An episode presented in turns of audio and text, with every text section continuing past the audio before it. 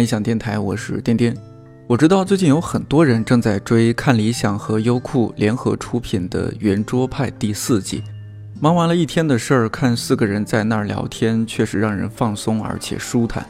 不过也请不要忘了屋里道长孤身一人主持的读书节目《一千零一夜》第四季，昨天刚刚上线了最新一期，介绍的作品是英国诗人艾略特的长诗《荒原》。这是西方现代文学当中划时代的作品，推荐你去看看这期节目。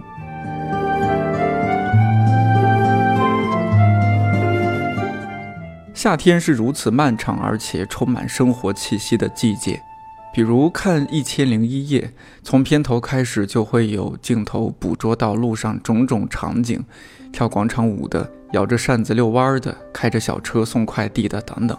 我有时候会脑补这样一个画面。道长在夜色中一边讲书一边往前走，讲到差不多的时候，走到一个大排档跟前坐下来，点点儿啤酒、烤串、小龙虾、炒花蛤。一千零一夜的后半部分，一个读书节目画风突变，变成一个美食节目。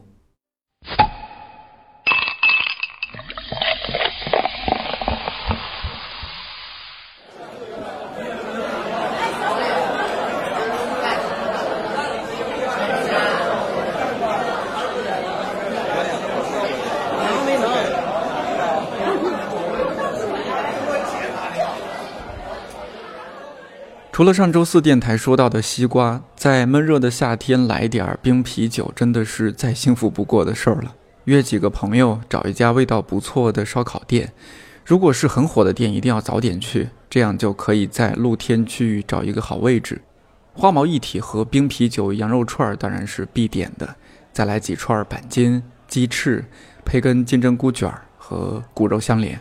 像我这种吃素更多的人，就需要再来一些烤茄子、烤韭菜、烤豆角、烤金针菇。至于更多的菜单，欢迎各位夜生活丰富的川渝地区的朋友来补充一下。去年俄罗斯世界杯期间，有一天晚上，我和几个同事在望京附近一处露天区域看比赛。其实足球我不是很懂，主要是去喝酒的。那边有一个四面都是楼的露天广场。各家都在门前摆好了桌子、椅子、冰柜，置办了大屏幕和音响，周围挂满了世界杯气氛的小旗子，不时有人欢呼和吹口哨。待到凌晨一两点的时候，我们说再加点一些串儿，老板很不好意思地说，因为那天晚上烤的太多了，厨师太累了，罢工回家休息了。比赛结束了。比赛结束了，法国队在历史上第二次拿到了世界杯冠军。他们在决赛当中四比二击败了首次杀入决赛的克罗地亚。那两支球队合力为我们所有的全球的球迷上演了一场非常精彩的世界杯决赛。吉连德尚，白酒比较烈，喝起来容易醉。葡萄酒虽然已经被越来越多人在日常生活中接受，但用什么杯子多少还是比较讲究。好的葡萄酒价格也不便宜。威士忌更是如此，而啤酒相对价格便宜，酒精度低，适合助兴，是一种更加生活化的酒精饮料。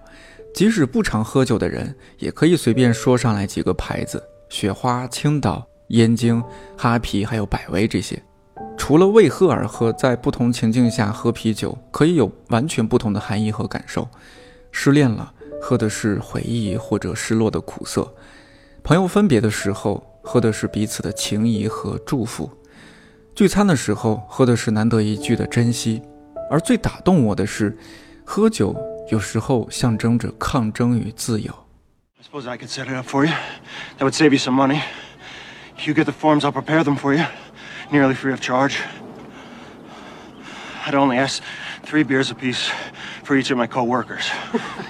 Co-workers, get him. That's rich, ain't it? I think a man working outdoors feels more like a man if you can have a bottle of suds. It's only my opinion. Sir. What are you Jimmy staring at? Back to work! Let's go, work!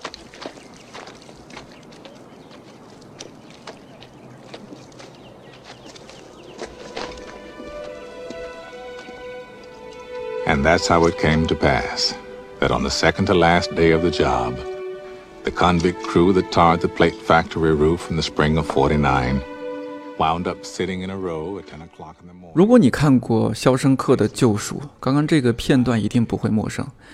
安迪和其他几名犯人去给工厂的楼顶刷沥青，因为听到监狱官关于税务方面的抱怨，安迪在被推下楼之前，让对方相信自己能帮助他合法避税。作为交换，监狱官需要给他的伙伴每人三瓶啤酒。于是，电影里出现这样一幕：在温暖的阳光下，几名囚犯斜靠在楼顶，神清气爽地喝着冰镇的泰戈尔啤酒。而 Andy 这个时候在角落里看着喝酒的同伴微笑。试想，把这里的啤酒换成可乐、葡萄酒、whisky，都不对，都不成立，一定是啤酒。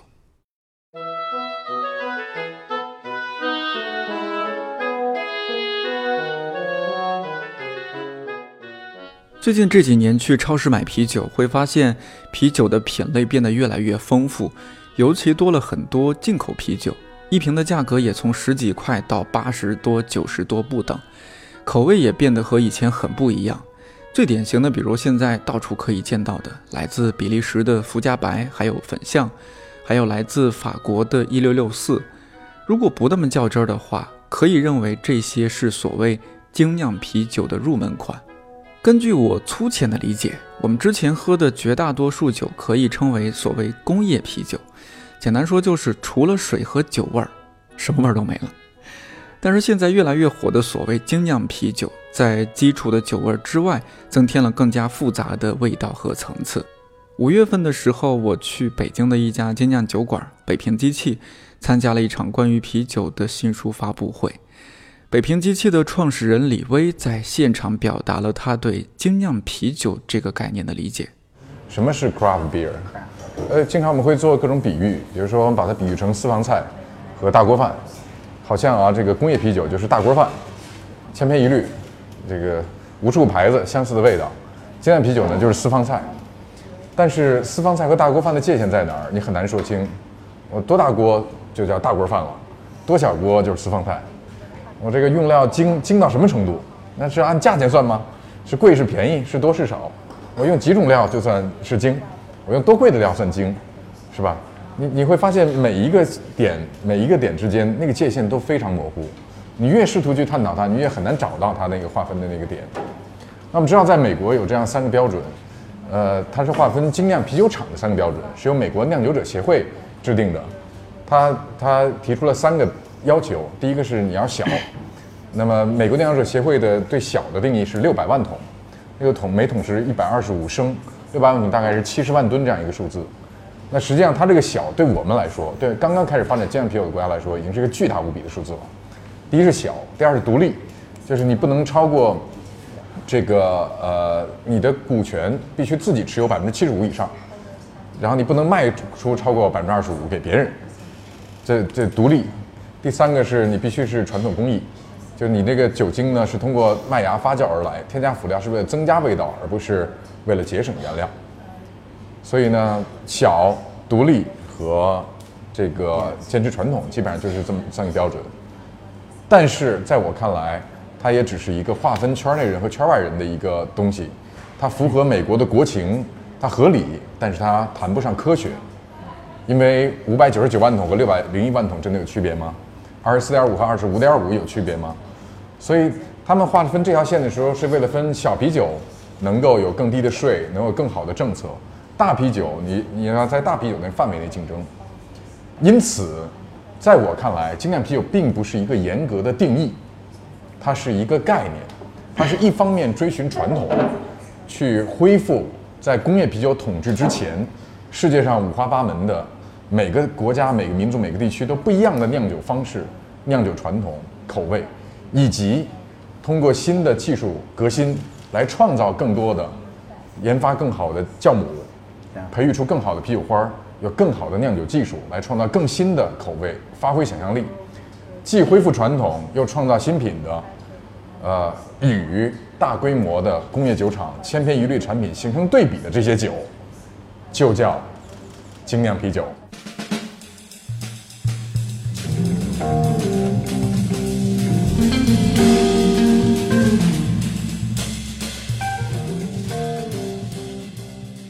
从某种角度上来说，精酿啤酒是人类创造力以及追求个性化、多样化在啤酒领域的延伸。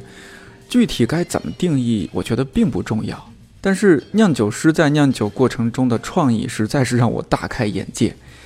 一般来说，啤酒是由水、麦芽、啤酒花还有酵母四大原料组成的，所以绝大多数啤酒一般人喝起来口感上大同小异。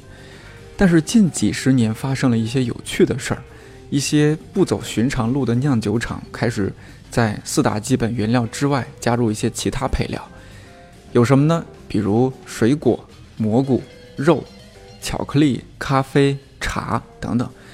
美国俄勒冈州流氓麦芽酒厂的酿酒大师约翰梅尔在2015年曾经酿的一款酒，甚至加入了从他的胡子里提取的酵母。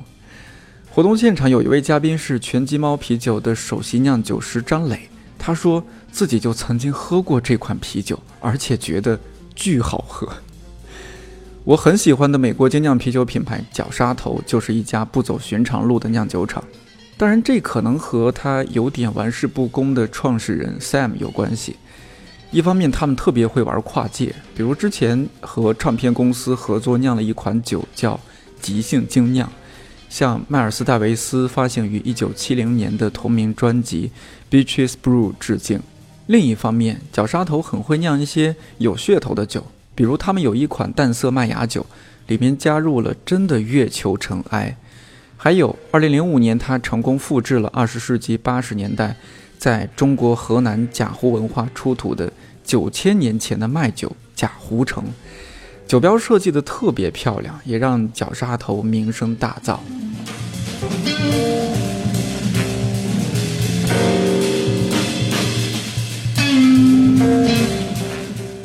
刚开始喝精酿啤酒会被那些很特别的酒标设计吸引，比如 Flying Dog 飞狗，虽然看起来稍微有点重口味，但真的很有设计感和艺术性，喝酒的时候会有不一样的感觉。另外，如果再讲究一些，喝不同的啤酒其实也可以有不同的杯型选择。比如淡色啤酒用可以展现丰富漂亮泡沫的郁金香杯或者皮尔森杯，深色啤酒我一般就直接用普通的透明马克杯。除此之外，还有特酷杯、大肚杯、品托杯等等，这就是个坑。每次想买新杯子，看看自己小小的出租屋，就觉得嗯，还是省点钱吧。在选杯子这件关系到喝酒仪式感的事儿上，《精酿啤酒与酿造》杂志编辑《如何畅想啤酒》这本书的作者约翰霍尔先生，以及酿酒师张磊聊了聊他们的看法，我特别认同。Uh, is, is very important. Yeah. Uh, and a clean glass. yeah. um, uh, not, not, a, not a dirty glass uh, a, a, as well. I, I, I do too. Um, I'm, I'm not allowed to bring new glassware home. 我也有很多杯子，现在家里已经不让我再拿新杯子回去。 Uh, my wife says that if I bring a new glass, uh, two have to be thrown away. 我妻子说，如果拿一个新杯子回去，我要再扔掉两个。 Too many glasses, one mouth. Yeah. 很多杯子，但是嘴只有一张。 我觉得这我我跟他一样，就是他刚那句话，就千万不要让我老婆听见。对，对就我我每次就是有活动啊，或者说有些什么回来，我都会带新杯子回来。然后 我喝酒的仪式感也是选杯子，然后选一个自己喜欢的开瓶器，然后对。然后那个刚刚李威那个他说说要选一个干净的杯子，这个其实其实不是关于卫生的原因，其实就是一个干净的杯子，它其实是给这个啤酒以更好的一个状态，就是包括你的泡沫啊，包括你的那个视觉效果，包括它挂杯性啊什么的，这些都会都会影响很大。就有时候一个很好的啤酒，但你用一个不好的杯子，它其实呈现的是完全不一样的效果。对，所以这个还是很重要，选杯子很重要。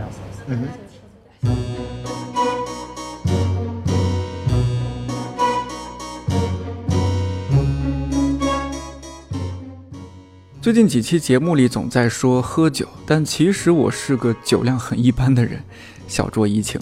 在这儿也必须要提醒听我节目的朋友：开车不喝酒，喝酒不开车，更不要酗酒。我觉得啤酒应该起到这样的作用，让我们意识到自己尚未麻木，而且是在更加真切地生活着。约翰霍尔先生在《如何畅想啤酒》这本书里有句话说的特别好：对酒杯外面的事物了解的越多，鉴赏的能力越强，对酒杯里的液体就会产生越好的影响。他在 Podcast 上有一档播客节目叫《Steal This Beer》，偷走啤酒。这个节目很特别，他的每一期都是在酒吧里录的，每周二更新。感兴趣的话可以去听听看。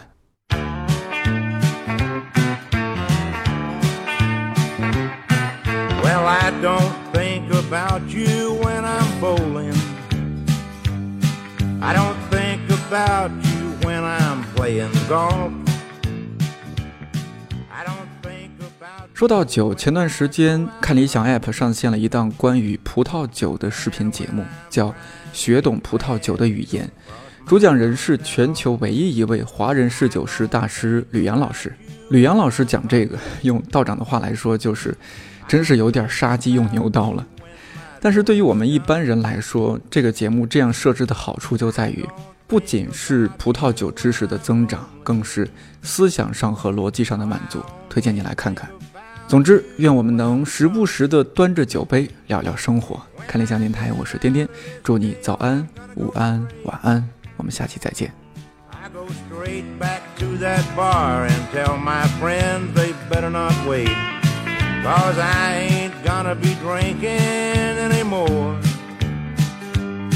Hey, I know I've said that once or twice before. But I'm tired of having two drinks and seeing my ship of happiness sunk.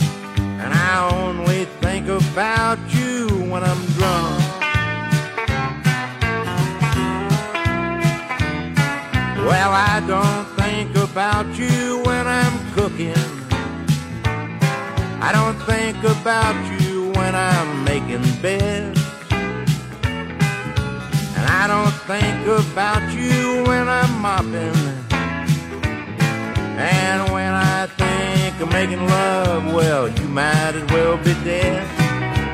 I don't think about you when I'm reading. I don't think about you when I see your junk. I don't think about you on your birthday. I only think about you when I'm drunk. So when I get out of this jail, I'm gonna go straight. I'm gonna go straight back to that bar. Tell my friends they better not wait. Cause I ain't gonna be drinking anymore. Once or twice before. But I'm tired of having two drinks and seeing my ship of happiness sunk. And I only think about you when I'm drunk.